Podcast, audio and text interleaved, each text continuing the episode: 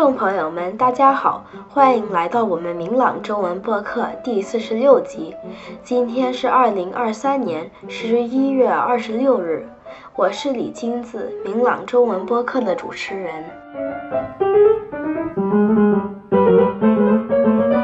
希望大家都度过了一个愉快的感恩节。有人在感恩节烤火鸡，有人烤鸭子。或者做各种各样的菜来庆祝这个节日。可是你们知道感恩节是怎么来的吗？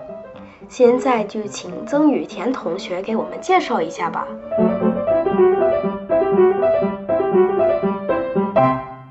感恩节的由来。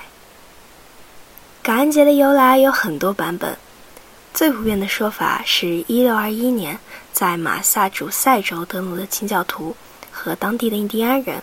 共同举行的秋收盛宴，感谢印第安人的帮助，因为没有这些印第安人，他们无法在第一年生存下来。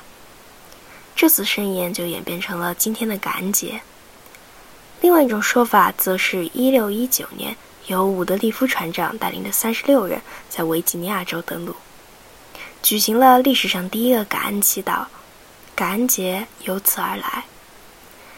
一七八九年，华盛顿总统首次宣布当年的十一月二十六号星期四为全国感恩假日。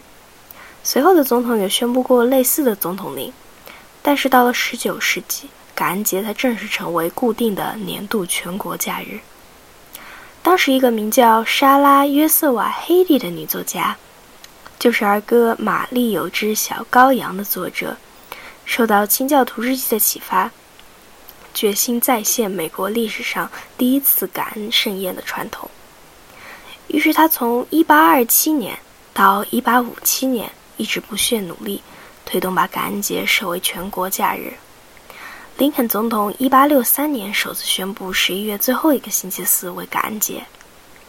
1939年，罗斯福总统决定把感恩节提前一个星期，让大萧条时代的零售商有更多的时间促销，但此举遭到反对。一九四一年，国会通过法案，由罗斯福总统签署，把感恩节正式定为十一月第四个星期四。现在美国人的感恩节大餐里少不了火鸡。不过，位于华盛顿的印第安文化博物馆的厨师长格兰特说：“一六二一年清教徒与印第安人的聚会上没有火鸡，当时的菜单里只有煮南瓜、浆果、野鹿。”还有鱼类和贝壳类海鲜。他还说，那时候的火鸡肉不能吃，因为那时候的火鸡会飞，所以肉很硬，不能吃。它们不像现在的火鸡飞不动了。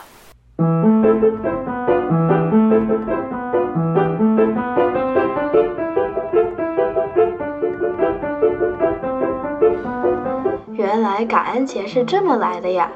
但我更好奇的是，什么时候开始吃火鸡的？为什么现在的火鸡不会飞了呢？同学们，如果你有答案的话，欢迎参加我们的节目，给大家介绍一下火鸡生活的变化吧。我们这一集播客快要结束了。如果你喜欢的话，可以订阅我们的 Podcast。如果有建议的话，请同我们联系。我们的邮箱是 podcast@mlccc.org。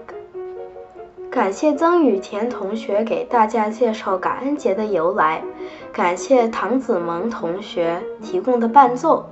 谢谢大家收听，我们下一集播客再见。